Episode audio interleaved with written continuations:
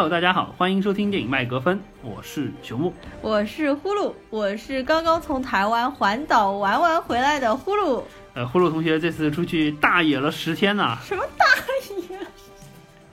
其实就是我们上一次奥斯卡那一期节目发完，第二天我就和我们另外一个专门聊日剧的主播 Sally 一起去台湾了。然后最近刚刚回来，所以当中这段时间就没有更新。但实际上大家都知道，这段时间当中，阿丽塔呀，然后惊奇队长啊，其实都上映了，所以我们赶快就是要补过来聊一聊，对吧？呃，本来说可能和 Sally 在台湾那边会要来录一期，结果我们两个人玩的。每天晚上都因为吃那个台湾的夜市小吃，每天都搞到半夜三更，完全没有时间录节目。然后在台湾的时候呢，我们还是呃去看了电影的，就是在西门町那边找了一家电影院，然后是去看了《祝你忌日快乐》第二部《Happy Death Day Two To You Too》。然后其实我们 Happy Death Day 去年聊过一部，就是聊过第一部的。呃，对，没错，第一部的时候我们还聊过，当时我们还说这部小成本的这个恐怖片还蛮有意思的。嗯，但这部片子今年好像没有引进国内的计划，所以我和 Sally 一起去看了，也还是属于特别特别搞笑，但是我觉得相对来说没有第一部好。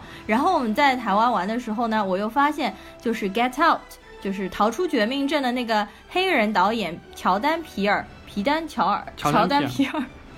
他最新一部惊悚恐怖片又要上映了，叫做《Us》，就是翻译过来是我们啊。他在那个台北有上映嘛，在我们这边应该是不会引进了嘛。我特别特别想看那部片子，因为我看了预告片，感觉非常的惊悚和恐怖。那么我们现在先说回今天的主题吧。那我们今天呢，就是要来聊一下刚刚上映了第四天的。Captain Marvel，对，惊奇队长，我们两个也是昨天晚上刚去看完的，它应该是漫威宇宙的第二十一部长篇电影了。呃，没错，惊奇队长也是大家期待了比较久了，因为从复联三结束了之后就埋下了一个梗，对不对？Nick Fury 用他的古老的 BB 机发出一条信息给惊奇队长，感觉好像，因为我们知道当时灭霸打完响指之后，大家把所有的希望就寄托在了。当时还没有出现的蚁人，以及这个新的角色惊奇队长。嗯，当然蚁人看完了之后，发现实际上还是独立成章的一个故事。嗯，只是最后留了一个小尾巴，好像说，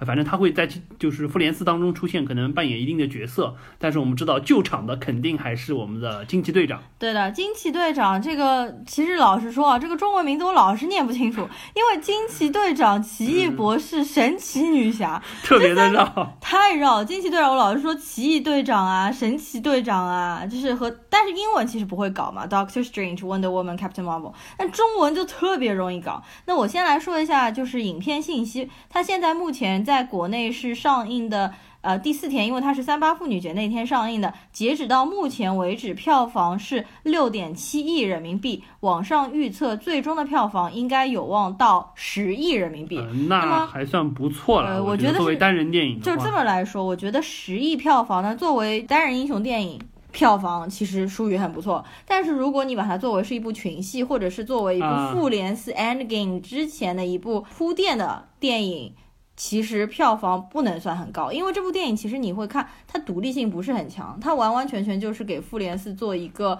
像预告片这样子，而且你想一想，就是说，像去年《毒液》就已经爆到这么火的程度了，你会觉得，对，你就觉得这部片子实际上，呃，在这个时间点出现，本来应该是一个非常好的预热的片子，应该会激起很多人想去看。但是现在实际上看来，可能票房预计不会特别大，不是很高。就照理说，如果是国内的漫威的粉丝的话，呃，你要看《End Game》就最后一部，那你肯定会看这部。但目前看来，其实票房并不是特别理想，而且呢，在豆瓣上面。打分的分数，豆瓣目前为止是有十六万人打分，评分只有七分，这个是在漫威的有史以来有史以来最低，基本上是属于最低了。我觉得二十一部长片里面根本就没有低于七分的电影啊，而且这两天的分数一直在往下降。然后 IMDB 就是外网上一共是十万人打分，和豆瓣像就是惊人的一致，都是七分。就是国内外好像这一次特别也是蛮惨的，就说明有一半人打了四颗星，一半人打了三颗星的这种感觉。嗯，然后呢，我们再说一下 MC 的打分，就是 Metacritic 影评人打分是六十五，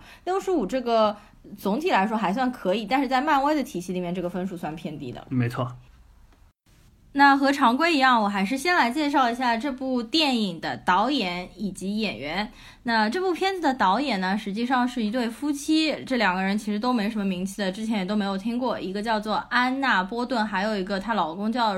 Ryan Flake。他们两个可能就编剧过有一个稍微有一点名气的那部电影叫《半个尼克尔森》，就是高斯林演的。因为可能是惊奇队长，那么。他主要打的是女性主义，或者是女性女性对女性导演，好像漫威宇宙当中，呃，这是漫威对第一部，就是说既是女性作为主角，也是女性来导演的超级英雄电影。好，那么接下来我们就来说一下这部影片的卡斯。第一就是，当然大女主 Brie Larson。呃，对，的确啊，在这部片子之前，实际上女主已经受到了蛮多人的争议，很多人就说这个女主漫威选的一点都不好，嗯，呃，既不惊奇，然后呢也没有什么特色。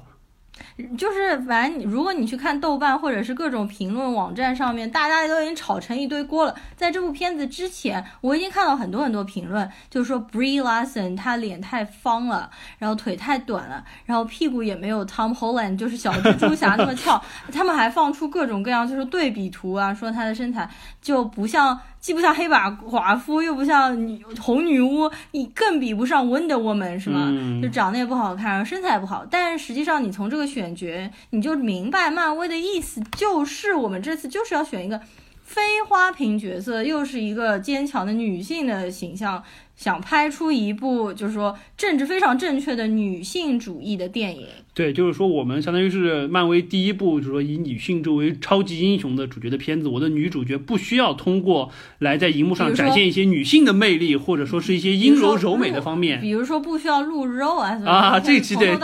真的是整个金金呢是包的，就基本上就尤其是穿上了那个头套一样，就和 Batman 一样，只露一个下巴。对对对。啊，其实我作为一个女生，我当然不会说嫌弃 Brie Larson 长得不好看或者怎么样的。但是老实说，在这部片子看的过程当中，我的确觉得 Brie Larson。不太适合演惊奇队长这个角色，并不是指他的颜值或者身材。那么这个我们到之后再具体讲吧。然后我先说一下 Brie Larson，我们当然熟知她，当然是因为他那部代表作就是前两年的奥斯卡的 Room，她演一个被囚禁在房间中的少女，然后生下了一个儿子，在那个房间当中应该是被囚禁了有将近十年，最后被逃出来那部电影。然后她当年是获得了奥斯卡的最佳女主角。实际上，他获得女主角之后嘛，我本来以为 Brie Larson 的路线应该是会去接更多类似于那方面，就是冲击奥斯卡呃，冲击比如说戛纳电影节那种偏文艺类型的电影。所以我当时知道他去接了，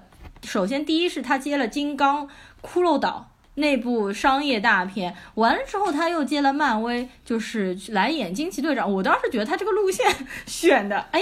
很神奇。画风一转，突然变到商业片大女主去了。对对对，但实际上你也可以看到，比如说小雀斑也是当年获得了奥斯卡最佳男主，实际上他也是转到商业片，他也开始来演，比如说神奇动物嘛。当然，神奇动物我非常喜欢，所以我觉得可能奥斯卡。即使你得了男主女主，不代表你之后的星途会非常坦荡，你不得不还是要放下身段，就是说接地气的演一些商业片，这样才可以让。大众更容易接受你，而且我也能蛮理解的，就是说，一方面，呃，像这些演员，他实际上当年冲奥的片子，在那个时候实际上名气都不是很大。也就是说，一般来说他们是这样说，呃，当一个演员，男主也好，男配也好，拿了奥斯卡金像奖之后，一般来说你的片酬是上涨百分之二十到百分之三十这个区间。但是以他们，比如说像当当年他演的《Room》的时候，片酬依然是很低，即使是以这样子的方式，他依然不会说有。我觉得第一就是他养家糊口，他必然还是要。借这个机会赚一点钱，演一点商业片。第二，我觉得通过商业片让更多的人熟知他了之后，他以后可能有更多的挑剧本的权利，他可以真正再去演一些他想要去演的那些角色。对对对，我觉得也是。曲线救国嘛，我觉得很合理。有可能是这样。那总体来说，我觉得 Brie Larson 的气质更适合演像 The Room 那种感觉啊。呃，Brie Larson 实际上还是挺年轻的，八九年出生，所以现今年的话，也就是才刚刚三十，但是一直在网上被大家说是大妈队长这个样子。还截了很多他的丑照这样子。我觉得这部片他实际上是特意就是说很多角色包括表情就是拍成那个样子，实际上可以看到他生活中还不是一个特别呃，其实 Brie Larson 年轻的时候，他其实还作为童星出演，当然一直都不出名啊。他二十多岁的时候，其实拍了蛮多那种蛮暴露的照片，我看，然后又金发碧眼的那种感觉。然后大家都说，为什么在这部片子当中，敢脸这么 仿？对对对，我记得当时看就是说他和 Samuel Jackson 一个相当于是一个演，就是一个像现场秀一样的，当时在念一些对方的台词，然后 Samuel Jackson 还念了一段他当年拍过一个非常青涩的那种小甜心的那种 MV 的一个节奏。他因为原来是好像做歌手出道，有出过。专辑这样子的，然后他和 Samuel Jackson 其实这也是第三次合作了，第一次就是在《金刚骷髅岛》里面嘛，他们一起合作。第二次是去年 Brie Larson 自己导演了一部电影，就处女座电影，然后他是邀请 Samuel Jackson 出来。这么年轻就开始导电影了？对对对对，可能所以他的这个路线可能更走文青路线。然后这一次呢，是他和 Samuel Jackson 其实第三次一起合作，两个人已经非常的熟悉了嘛。那么我们现在就说一下，就是 Nick Fury，就是 Samuel Jackson，我觉得就不用讲了，对吧？那这部片子里面，其实 Samuel Jackson 已经七十快七十岁多了，对，七十上下了。但是黑人因为非常不显老，而且这部片子整片给他们用了就是那种，又用了特效，特效把它做。就做回到了一个，对对对，做回到了一个三十年之前，相当于是刚刚出道，作为神盾局一个新手探员的这么一个状态。对，和他一起搭档的还有那个科尔森探员，这个探员其实很很招人喜欢，对，没错，就很搞笑。然后他们两个都是同时做了年轻化的处理。对对对，没错。当然，实际上看下来，你会觉得就是 Samuel Jackson 他这个年轻化的处理了之后，嗯，我觉得第一，呃，特效成本下的很。足。第二就是说化妆方面应该做的要比就是 Agent Coulson 做的多得多，因为整体看下来感觉 Coulson 他的这个演员他的面部表情还相对比较僵硬，也就是说可能他是没有太多。实体去化妆了之后去演的，更多的是通过特效来补。但是因为 Samuel Jackson 这里面的戏份多到基本上就已经感觉要超过裘德洛了。对对对，所以说而且对这个形象塑造的也特别好。所以说实际上看到他有很多夸张的面部的表情的表演，有大量的特写的镜头，不单单是特效能做出来。因为我们之前看到过，就是说不管是当时这个像呃钢铁侠当时对有不到年纪，但实际上那个时候就几个镜头，而且相对也没有那么夸张的面部表情。我觉得现在特效可能还是做不到。非常细的面部表情重塑，可能还是要通过特效化妆，再加上哎磨图修皮，然后完了之后做一些对不对特殊的这个面部改造了之后回到年轻的状态。反正我觉得他这边确实让我惊讶到，居然可以。就整部戏这么多的戏份，都可以保持让人觉得好像没有什么太多特效破绽。但是问题真的是，我觉得黑人真的完全不显老。就我看到过很多个六七十岁的黑人和他们的女儿同时出现，我以为他们是一对 couple。Samuel Jackson 即使不做特效处理，他本人看是你怎么对吧？绝对不会相信他已经七十岁了吧，对吧？嗯，说到 Samuel Jackson，稍微插出去说一下，因为这部片子当中非常重要的一个彩蛋，就是他会告诉你 Samuel Jackson 的眼睛到底是怎么瞎。掉的嘛，然后这边我就不得不说一下，这部片子实际上引我来看，或者说我兴趣最大的点，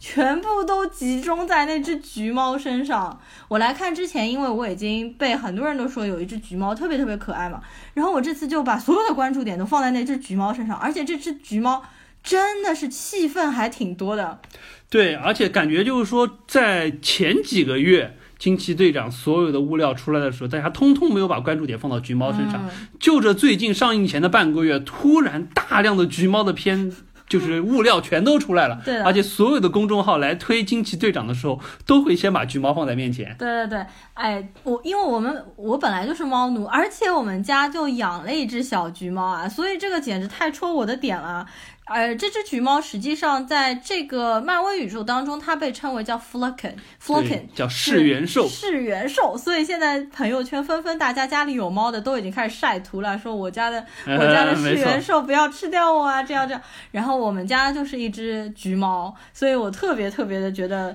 看电影的时候特别有代入感，而且就是说，在漫威宇宙中，好像第一次还是把就是说噬元兽这个物种引进出来。而且我刚才就查了一下，就是说 Wikipedia 关于噬元兽的介绍嘛，Fluken，实际上好像第一内容也不多，好像也是就是说大家所有的网友们也刚刚开始关注到，包括像百度百科，嗯，也是就是说这个刚刚建的一个词条，还没有多少信息。呃，感觉整体四元兽还是就是对于它的披露不是很多，我们只是知道它嘴巴一张开，相当于是里面有一个，就像。哆啦 A 梦的口袋一样，是一个次元空间，它可以把很多东西吞进去，再把它吐出来。其实更像日本的那个寄生兽。我当时想象当中，它不是把嘴一张，然后像那个呃章鱼的触须一样，四个手大张开在那边甩嘛。特别像寄生兽，但是没有寄生兽那么恶心。嗯，因为它没有正面，就嘴巴张开开花的那个特写那么慢。对对对。而且寄生兽因为是整个头，但还是让我挺惊讶的，因为我没想到就是它是通过这种方式来表现它噬元的这个特殊功能。而且噬元兽实际上和猫的特性结合的还挺好的，因为它当中就比如说最后的彩蛋，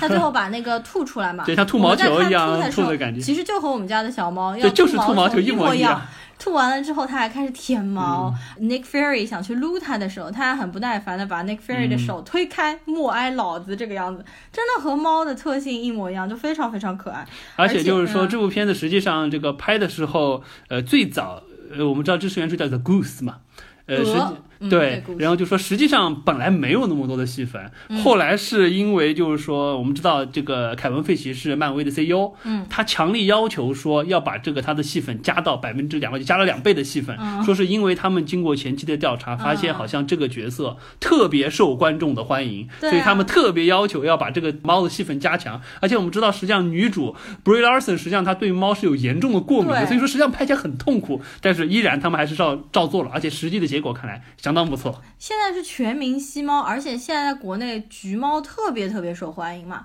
我看到说 Brie Larson 她实际上对猫毛是过敏的，所以她当时拍的时候拿的都是 puppet，就是玩偶，一个绿色的玩偶，然后再去替换。然后我还看了一个专门。讲那个世元兽的一个采访短片，就是说演员纷纷表达了和这只橘猫相处和拍戏的愉快的经历啊什么的。实际上，它和街猫鲍勃一样，街猫鲍勃里面有七只猫替身，那么这边世元兽这只 f l u k e n 它实际上。有四只猫同时来拍，其中他们挑了一只长相最可爱、最圆润的猫来拍主要的特写镜头，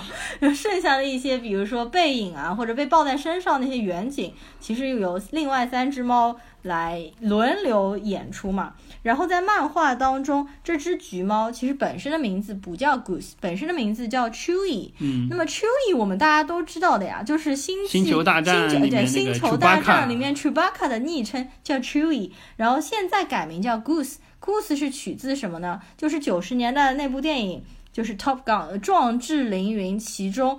阿汤哥的那个 Wingman，对对对，叫做 Goose，所以在这部片子当中，因为这只橘猫实际上也是作为惊奇队长的 Wingman，所以就取名叫 Goose 嘛。嗯，好的，有这个作为猫奴一说橘猫，我就说不回来了。我们现在这个停下来，继续往下讲其他的演员。裘德洛我就不要讲了吧。裘德洛，呃，我们我们要剧透了。我们今天反聊肯定要剧透，肯定要剧透了。裘德洛在这里面饰演的，你来说一下这个角色是？呃，对他饰演的实际上叫永罗格 （Young Roger），实际上相当于是什么呢？相当于是克里星人当中的一个，有点像是 Brie Larson 演的这个惊奇队长在那边的一个导师的状态，也是呃带领着一个舰队想要来从。就是说，惊奇队长身上把他的神奇能量夺走的这么一个人，在这边我又想说什么，就是裘德洛最近其实出镜还挺多的，因为我们刚刚在神奇动物当中看过他，他演的就是邓布利多校长对，年轻的时候，对他突然之间又来一个大 IP，又来这边演一个漫威里面的角色，就让我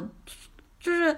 代入感很不强，就是让我很有错觉，感觉他还是在演邓布利多这样。而且他在这部戏里面，不是一开头他一直叫他手下的一个队员叫 Minerva 嘛？他一直叫 Minerva，就是一个女的队员。对对对。邓布利多校长叫麦格教授，就是叫 Minerva，因为麦格教授的。名字就叫 Minerva，所以就一特别出戏，感觉串串场了，对吧？让我跳戏啊！就裘德洛，你你又在叫麦格教授，而且因为裘德洛实际上和钢铁侠那个就是妮妮，他们两个本来就是演大侦探福尔摩斯的，而且就是说，就是演 Minerva 的那个演员 Gemma Chan 也是在神奇动物里也有演的，就感觉两个人集体来到了新的片场的感觉。其实要说 Gemma Chan，我其实有蛮多想讲的，因为 Gemma Chan 是一个华裔的演员，而且她演的基本上每一部出名的片子我都看过。就比如说，我第一次看到她是在《神探夏洛克》里面第一季的第二集的 Black Banker 里面，她演一个非常漂亮、出场就很令人惊艳的一个呃女学生的形象。他实际上本人是牛津大学毕业的一个学霸，然后完了之后，《神奇动物》当中出现了一点点，然后那部英剧的《Human》，它里面就是演那个非常完美的拟真人、仿生人。对对对。然后完了之后，我们最近又看了那个《Crazy Rich Asia》，那部叫什么来着？《夺金奇缘》啊，《摘金奇缘》啊，《摘金奇缘》，它当中又是演一个非常大小姐，就感觉最近。出镜次数很多，很频繁。然后专门有很多公众号写了 Gemma Chan。我其实从他从 Sherlock 一开始出来，我就很喜欢他，因为他长。的就非常的有气质，就高知的那种，而且他演的角色也都是我属于我很喜欢。但这部在这部片子里面，因为他的脸被涂的完全是克里人，真的看不出来蓝色还是紫色的嘛，我完全没有看出来是 Gemma Chan。我是到最后字幕出来的时候，我才看到原来他演的是 Minerva，他其实演的就是裘德洛手下的那个女的，拿一把枪一直追着惊奇队长的那个人。是的，没错。呃，接下来我们来说一位最近人气还蛮高的澳大利亚的演员，叫本门德尔森。实际上，这个我们在之前好几次节目当中已经提到过他了。他就是在《头号玩家》当中也演过反派，《至暗时刻》里面演过丘吉尔，当时那个英国国王。完了之后，他还在《星球大战：侠盗一号》里面也演过反派的。然后呢，他在这部里面，你说一下他演对这部片子里，他实际上就是演了斯克鲁人的那个首领 Talos，也在就是说。剧中因为斯克隆是可以变身嘛，他就变成了 Nick Fury 当时的领导，叫 Keller。嗯，而且后面他就是变回斯库鲁人，就脸上很花那个样子，还是他本人演的。而且他还在剧中夹带私货说那个我的蓝眼睛很漂亮啊这种话，但是他还蛮搞笑的。我看他最近人气还蛮高的嘛。接下来我想讲的这个女演员，其实是我本剧当中。觉得最喜欢、最帅气、出场气场最强大的一个女演员，她其实在这部片子当中饰演的，呃，应该说是演了两个角色，一个是从克里星人叛逃出来到地球上去做，呃，去研究那个光速飞船的，叫 Windy Lawson，呃，也是当时惊奇队长在地球上的，相当于他的导师。然后另外一个角色就是克里星人超级人工智能 Supreme Intelligence 里面，呃，惊奇队长进去了之后特化出来的一个呃专门的形象，而且我们实际上是觉得在呃就是 AI 的这个 VR 世界当中，他出演的那个角色更加出彩，而且更加有戏。对，就是在最后那一段，惊奇队长被克里星人锁起来，然后进入 Supreme Intelligence 那个地方，他。幻想出来，应该算是他幻想出来。对，会根据每一个进去的人，策划出一个他最尊敬的人的形象。哦，对，另外说一句，他实际上就是说，他的克里星本身的名字是叫 Marvel。嗯，这也是为什么后来就是被 Nick Fury 曲解成说你 Marvel 这个词是三音词太麻烦了，索性我就当 Marvel 好了。嗯，这也是为什么最后他们就叫就是 Captain Marvel 的道理。应该是反正这部片子也是这样子把它 Captain Marvel 的这个由来。这样子曲解了一下出来的，对对对，但实际上这个原著当中也是有 Marvel 的，这个原著当中的情节实际上和这部电影当中还是有一些区别。我原著情节我一会儿稍微简单来讲一下好了，待会儿再讲。那这个女演员的话，她的名字叫做。Annette Bening，我觉得他特别帅，特别是最后他们他幻化成那个至高智慧的时候，不穿了一件夹克衫，黑色的夹克，然后他说 It feels so good, it's killer 什么那个特别帅嘛，然后我就觉得他演演好熟。这个女演员我后来查了一下，发现实际上只有一部片子我是看过的，就是《美国丽人》，她在当中饰演的就是男主角凯文史派西的妻子，她当中的表现也是令我印象还比较深刻的。好，那么我们最后再来说一个小演员，这个小姑娘呢，在片子当中饰演的就是惊奇队长小时候童年时候，因为童年时候惊奇队长好像有两个小姑娘演，呃，一个是更小一点的，第二个是可能就是 teenager 十岁左右的，十岁左右。我现在说的这一个就是演惊奇队长十岁左右的，从打棒球的时候或者开赛车的时候摔下来，然后他爬起来。这个小姑娘为什么？就是想特别单独说一下，因为她其实最近算是好莱坞一颗冉冉升起的星星，而且她其实也是蛮资深的一个演员了。她其实已经演过非常多的电影，他演了很多都是恐怖片，比如说像温子仁的《安娜贝尔三》，还有英剧、美剧《鬼入侵》，然后还有《我花样女王》艾托尼亚那个女主角小时候的形象，就是他最近反正都可以在各种比较大牌的商业片当中演女主角的小时候的这样的一个形象。而且我最近看一些物料，基本上就会在说他和就是那个 Emma Watson 实际上很像，是吗？呃，对的，因为我看过一些就是说现场的采访，就发现他呃就不光光是长得有一点像了，关键是他的表情，比如说一翻眼睛、一瘪嘴的那个表情，特别特别像。好，我们终于把这个演员信息全部交代完了，那我们接下来就稍微来讨论一下这部电影还有角色啊，你觉得这个这部电影怎么样呢？呃，这部电影看下来，整体上说，呃，我就感觉就是这部电影负担了太多的东西，所以说导致的结果就是它有很多很多的套路，但是在这些套路之下，我们并没有看到一些就像这个名字一样有惊喜的地方，更多的就是呃落于俗套的，为了承担这些他所应该，因为复联三四之间承上启下的这部片子，他必须去表现这么多，又是所谓漫威的第一部。女性超级英雄的片子需要承担的那些东西，导致呈现出来的结果，相对不管是主角的塑造也好，或者说是剧情上的也好，就东西还是负担蛮多的。实际上看下来就会觉得蛮累的，而且感觉就总会差那么一口气的感觉。嗯，呃，比如说我举几个例子啊，你说作为一部漫威的承上启下的片子，里面有非常非常多的就是漫威后线故事的梗。因为这个片子实际上是三十年前嘛，所以说之前为了比如说交代年轻的时候 Nick Fury 他眼睛怎么瞎的这个事儿，埋了好久好久好久。不管是一开始他和呃斯克鲁恩打完了之后眼睛受伤了之后，当时就问你眼睛怎么回事，是不是有问题？他说没事，只是小伤。实际上告诉你啊。眼睛不是这里瞎的，后面还会有，就这类似这样梗埋了好多好多次，包括说这部片子在交代就是当时 Captain Marvel 留给 Nick Fury 的那个 BB 机这一段，并且还作为一个重大的彩蛋来展现。实际上这个东西大家早就可以预料到，并没有任何惊奇的地方在里面。而在这些相对比较不太出彩的这种后线故事梗来讨观众的喜之外，实际上给我们留下来看完了之后，最大的一个疑问就是。你惊奇队长能力这么强，然后完了之后呢，你就在整个漫威的宇宙当中消失了整整三十年，当中不闻不问。而且我们知道，实际上你并不是说好像这个剧中当初他说的是哦，我要给斯克鲁恩找一个家，所以说我就办这件事儿去了，然后完了之后消失了三十年。但是我们知道，漫威现在 MCU 宇宙到灭霸来这个过程中，不是说故事的剧情只局限在地球。是已经扩展到了整个宇宙，不管说我们说雷神是阿斯加德人，对不对？再说到像银护，那就不要说了，满宇宙的跑，再加上比如说灭霸是泰坦星人，就已经把战火蔓延到了整个宇宙。你作为一个超级英雄能力这么强的人，你不可能对此不知不问不插手。这么一个梗，你作为一个超级英雄，你现在把它作为一个单独的片子独立抛出来。你怎么去圆他这三十年之间为什么从来没有出现过？我觉得这个可能是要在复联四里好好的给观众一个交代，否则大家就会觉得你这个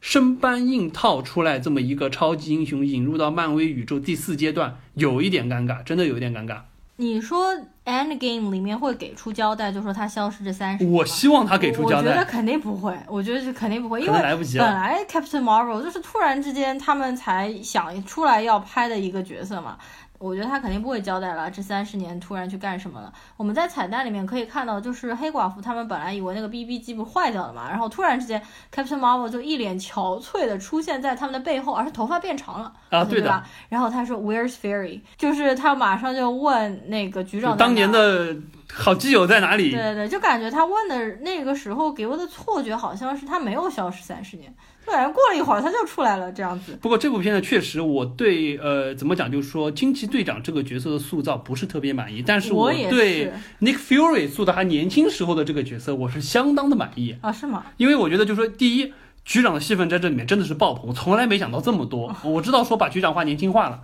然后呢就是说有很多的戏份，但是没想到这么多。而且我觉得在这部片子里，Nick Fury 非常好，就 Samuel Jackson 非常好的去诠释了。一个初出茅庐的这么一个 Nick Fury 怎么成长成未来的尼克局长？而且可以看得出，就为什么在灭霸已经把世界搅得天翻地覆了之后，他意识到了之后，第一个想法发 BB 机给这个惊奇队长，因为我觉得很简单，首先他是他担任就是神盾局中第一个遇到的外星的 alien 的 superhero。第二个，他见识到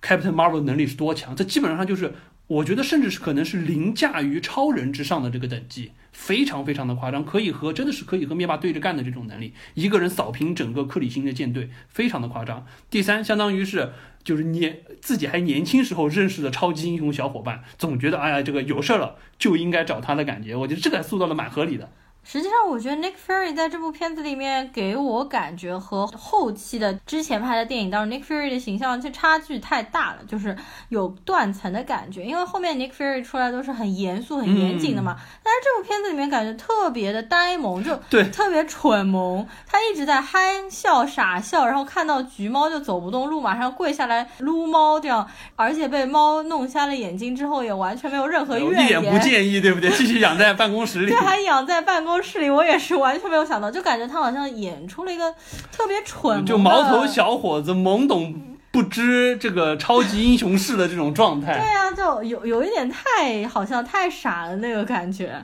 而且整部片子当中其实还是有很多紧张的气氛，但是他好像一直都在搞笑。他好像成为了这部片子当中搞笑的担当，是没错。我觉得可能这也是给 Samuel Jackson 一个释放的点，因为之前 Nick Fury 太绷着了，因为对不对？动不动就 motherfucker 这种，他一直没有什么好玩的地方可以去。就他一直捧着猫，带着猫，各种，嗯，最后还拿那只猫举起来说：“你你赶快给我搞死他们。”结果那个猫没有搞死，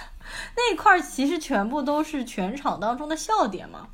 呃，不过我觉得自从就是说《雷神三》之后，所有相对比较严肃的漫威的片子都加入了大量这种搞笑的成分来调节气氛和吸引观众。我觉得这个可能以后就漫威可能回不去了。我觉得。嗯，然后我也来说一下女主角吧。其实我也前面想说，我觉得女主角他们这次选的人设并不是特别好，也不是单说身材或颜值的问题。我觉得她的演技和这部片子就是呃爆米花电影需要她。表现出来的这个演技，我觉得不搭。她更适合演那种文艺片，我觉得他更适合演那种什么呢？贴近于现实生活当中的那种片子。这个片子当中，因为他需要一个比较夸张的人设，但是他当中给人的感觉一直演的时候是端着的，有架子，就是很有偶像包袱。他比如说，他当中会一直给我一种姐就是那么酷，姐就是那么帅气，我就是那么潇洒。但是我觉得那些都是装出来的。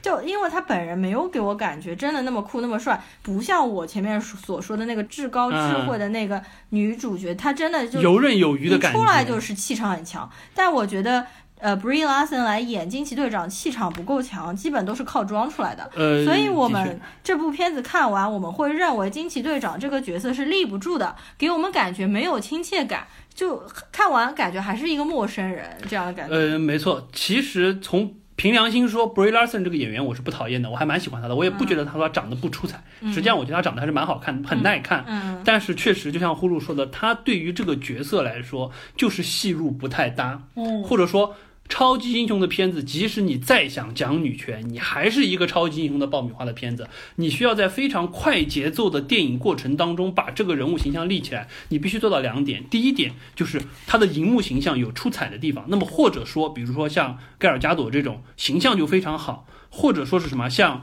呃黑寡妇这种，或者说像红女巫这种，就是说有特效动作，再加上一些奇特的魅力，包括黑寡妇还有非常强的动作戏。我们看到 Brie Larson 的动作戏也是不过关的，真的是一个文艺片的演员。这个我就是其实最想吐槽的一点，是因为我觉得这部片子的打斗场景太差了。其实，在整个影片刚开头十分钟左右的时候，就有一段 Bree b r 裘德洛打的那一段，以及包括后来应该是在去音响店前面也有一段打的那个。我当时就觉得这打的太差了吧，这是什么花拳绣脚？对，你再对比一下黑寡妇当年的打，那是掷地有声，形体动作都非常优美。其实 Brie Larson 我也看到说他其实在健身房训练了九个月嘛，但是我觉得他可能体能还是不能够做出那种对比起寡姐来说还是差得多，确实差得多。这段打斗戏拍的太差，你要相比较同时上映的。阿丽塔，那阿丽塔的打斗戏就是甩开惊奇队长十八条马路的感觉啊！呃，没错，包括他对于惊奇队长打斗动作的设计，实际上也远远比不上神奇女侠。嗯，因为神奇女侠我们知道是一个 Amazon 是一个亚马逊战士，在片子当中，他有用剑盾，包括实际上还有用枪矛等等的工具，在这些东西设计上，实际上非常好的还原了一个亚马逊战士应该有的格斗技巧。我们再去说像呃黑寡妇，黑寡妇实际上是一个特工，那么特工实际上就是潜入和近身格斗搏杀的这个技巧用的也非常好，而且我们可以看到 Scarlett Johansson 实际上演的也非常的到位。对，黑寡妇那个给我太惊艳了，她近身搏斗完全不用任何特异功能，但是她用手用脚以及她就是跳起来或在地上就特别优雅、特别优美，像一只猫一样。是没错，你再回过头来看惊奇队长，他的打斗动作实际上设。计的有一点像超人的这种感觉，相当于是我的 super power 无限的强，所以说我每一拳就和你硬刚，没有什么特别好看的动作设计，对，让人打起来就感觉有点梆梆硬，有点单调，就是它的拍摄角度也选择的有问题，反正就是整个打斗场景没有任何出彩的地方。可能真的是两个新人导演对于超级英雄打斗这个场面的驾驭还是不够好。嗯，我觉得也有可能是 Brie Larson 他可能。动作做不到位，可能对对对，他好像也训练了挺久，但是可能还是因为真的是内行人，就训练过的人和外行人打斗出来，真的还是很能看出来的，就专业性和不非专业性这样。对，然后我们说完就是说，实际上 Brie Larson 演的这个角色本身在不管在形象上、动作上有一些差别。那再回过头来说，Captain Marvel 这个角色，我觉得塑造的也挺尴尬的。最核心一点就是他。作为一部超级英雄起源的片子，最关键的我们讲的什么？就是英雄的成长，为什么成为英雄？他对于自己的思考。这部片子讲实话没有，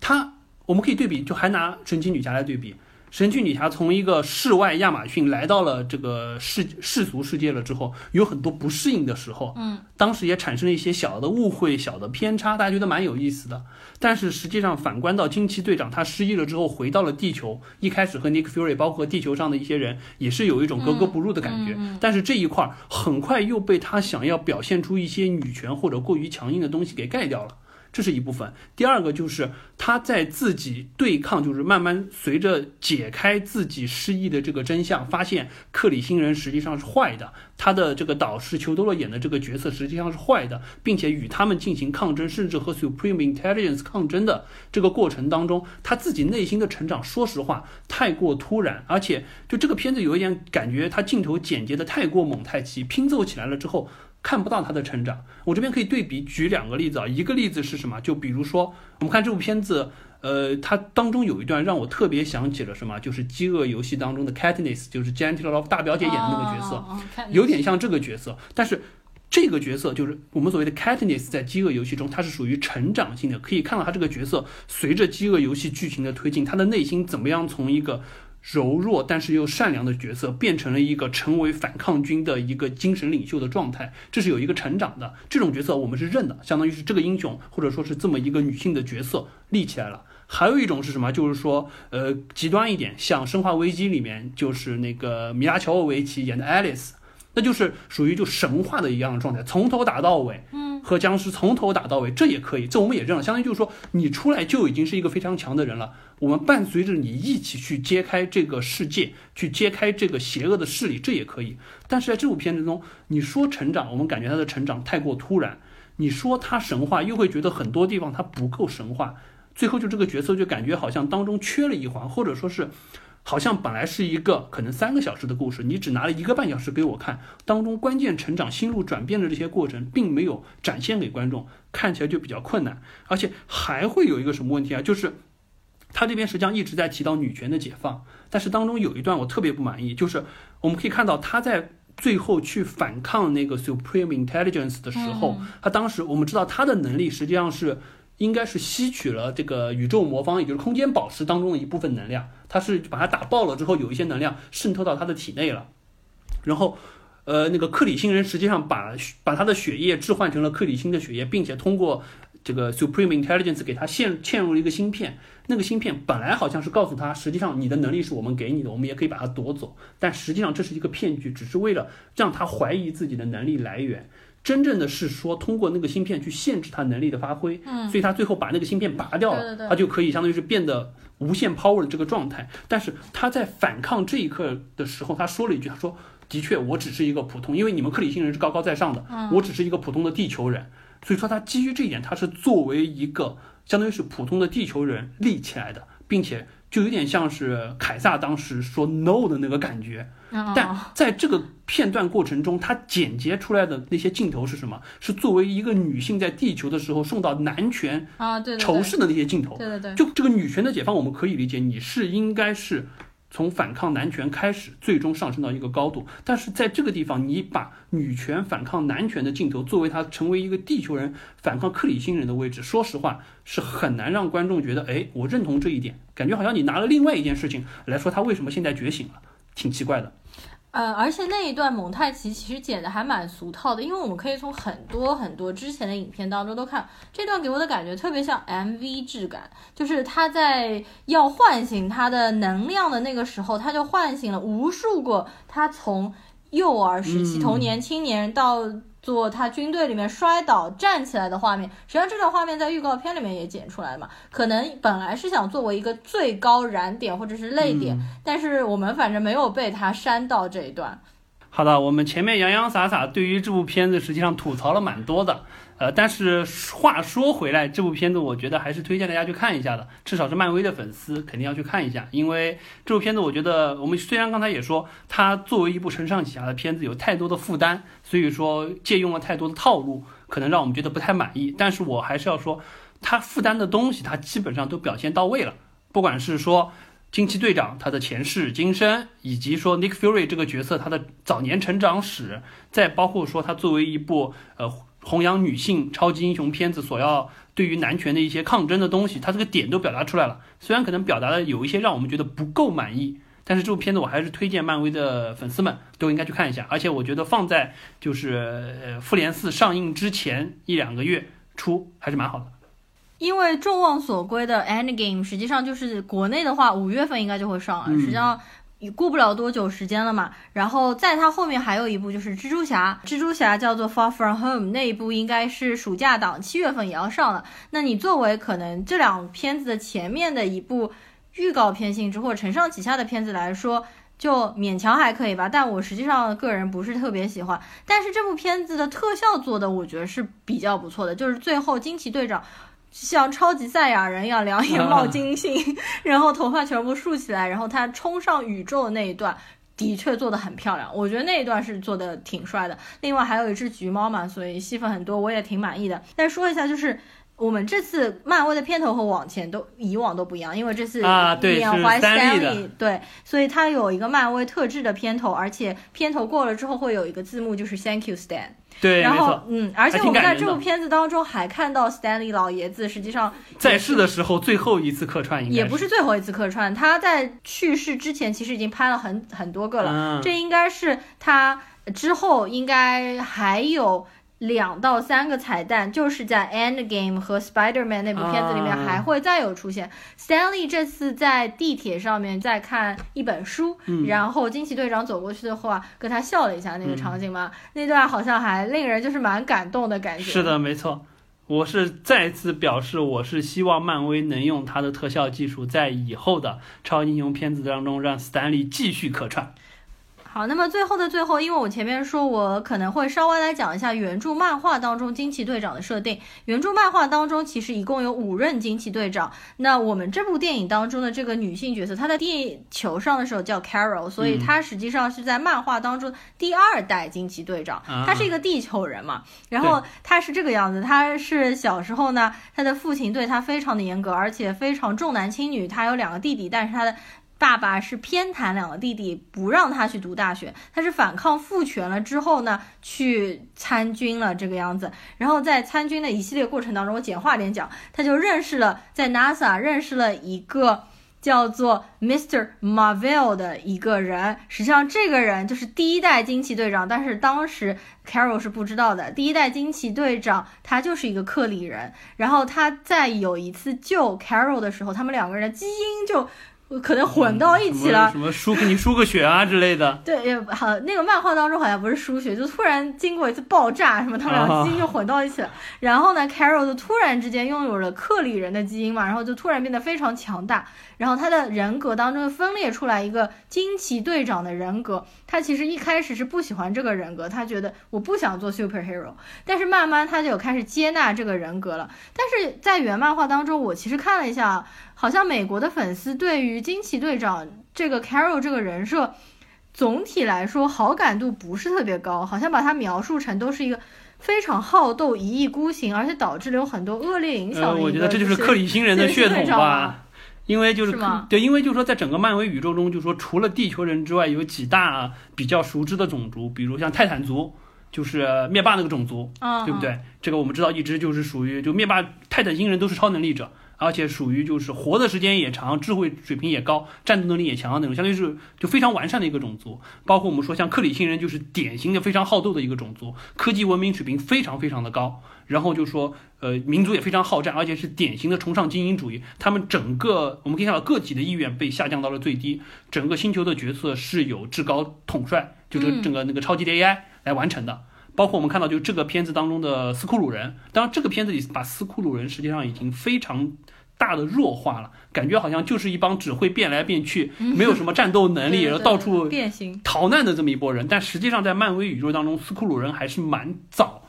出现的一个文明，而且还是非常强的一个文明，甚至说，就因为在漫画当中的设定，最早我们知道有一个叫漫威天神组，相当于有点像是宇宙众神的这种感觉。他们最早实际上是改造了一批斯库鲁人，斯库鲁人是由他们在就是仙女座的一个星系上去改造了一些，就是类似爬行类动物，像蜥蜴一样，所以他们实际上是这种绿色的皮肤，然后长得也是像爬虫类一样。哦，所以这部电影当中他们还说到，看着那个斯库鲁人的尸体，说 ugly lizards。对，没错，就长得很像，很像蜥蜴啊，对不对？就是说，他们实际上是天神组改造了那个星球上的这个，就相当于是爬行动物形成的斯库鲁人。而且斯库鲁人他们当时，或者这样说，克当斯库鲁人已经在文明高度发展的时候，克里星人还是一个原始状态。是斯库鲁人在大麦哲伦星球发现了，就是克里星人，并且当时在那个星球上有两个种族，呃，一个种族就是蓝色皮肤的克里星人。还有一个是一种，就相当于是能和植物产生感应的，叫科塔提人。然后斯库鲁人当时觉得这两个种族都各有优势，他们决定评估一下谁更适合成为他们的盟友，所以他们就给了这两个族人一个任务，把他们发配到了鸟不拉屎的太阳系，然后让就是克里星人带着他们仅就是非常有限的资源，给了他们非常有限的资源，到了月球上，然后克里星人运用他们的。就说高度的智慧去建造了一个非常高科技化的月球城市，然后呢，让那个科塔提人到了当时非常荒蛮的，好像是火星上。然后科塔提人因为他们是和植物之间有强烈的感应，所以他们实际上是把就可以简单的说，他们把那个星球绿色化了，变成了一个相对生机盎然的城市。然后。斯克鲁人来评估的时候，他们觉得，哎，好像科塔提人的这种就绿化改造的这种模式更加符合他们的意愿，所以他们实际上当时是准备去选择科塔提人的。但是克里人就非常的恼火，觉得我们这个如此高度发展文明的月球城市，你居然看不上，然后就一生气之下，第一，他们把科塔提人的星球屠城了，把他们科塔提人全部杀掉了；第二，他们把克里星人过来，相当于是考察他们的整个宇宙飞船劫持了。并且把上面的克里人杀害了，而且他们利用从就是斯库鲁人的飞船上得到的更进一步的高科技文明，大力的发展了他们自己的科学技术，进而发展到了一个不弱于这个斯库鲁人，甚至说在战斗力上更加爆棚的这个种族。以后就一直在宇宙当中去追杀。这个斯库鲁人，所以说变成了一个相当于是反客为主。当年你养的小孩长大了，现在变得无比的强悍，还要和你对着干的这种状态。所以实际上是这么一个背景故事。但是在这部片子我们看到，克里星人一直在就是说漫威的宇宙，至少是 MCU 的宇宙中塑造就是很强。不管说是像呃里面出现的罗南，在银护当中就是一个大 boss，很厉害。包括我们说在就是漫威的就 MCU 之外，他的那个神盾局特工的美剧当中，也是说。这个相当于是克里人怎么样把他的技术和超能力带到了地球，影响了神盾局的特工。但是在这部片子里，整个的就是说对斯库鲁人的塑造就感觉比较弱鸡，战斗欲望低下，然后感觉好像就是一帮爱好和平的科学家难民们到处逃难，还需要惊奇队长带着他们到处流浪的感觉。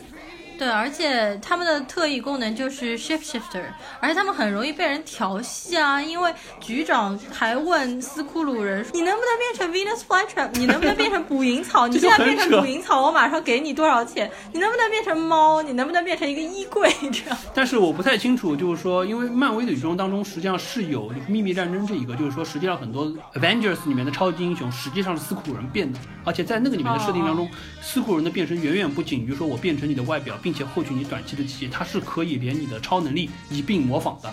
所以说他们就提出了，相当于是一个身份危机。你怎么知道你身边的战友就是你真正的战友，而不是斯库鲁人变？其实我还听到有一个说法，就是说当他变成斯库鲁人之后，他不知道自己到底是不是斯库鲁人，还是自己本身的身份。因为原漫画当中好像有说，呃，钢铁侠有被斯库鲁人变过，完了之后呢，他。但是因为他不是有短期的记忆嘛，他也不知道自己到底是钢铁侠呢，还是到底就变完了，可能真的变成了那个角色。对，其实是在漫画当中设定，其实还挺混乱的。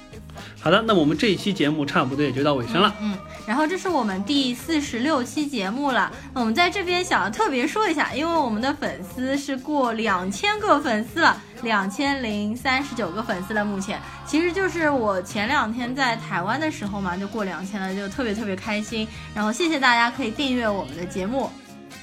我们的饰演兽现在嗷嗷待哺中，他就用眼神看着我们。如果我们不给他现在去赶快放一点猫罐头的话，他可能会把我们吃掉，然后就不能更新下一期的节目了。好了，那我们这期节目就到这里结束就赶快结束好。那么喜欢的同学，请给我们点赞和留言，拜拜，拜拜。all the good love. When we're all alone, keep it up, girl. Yeah, you turn me on. Don't.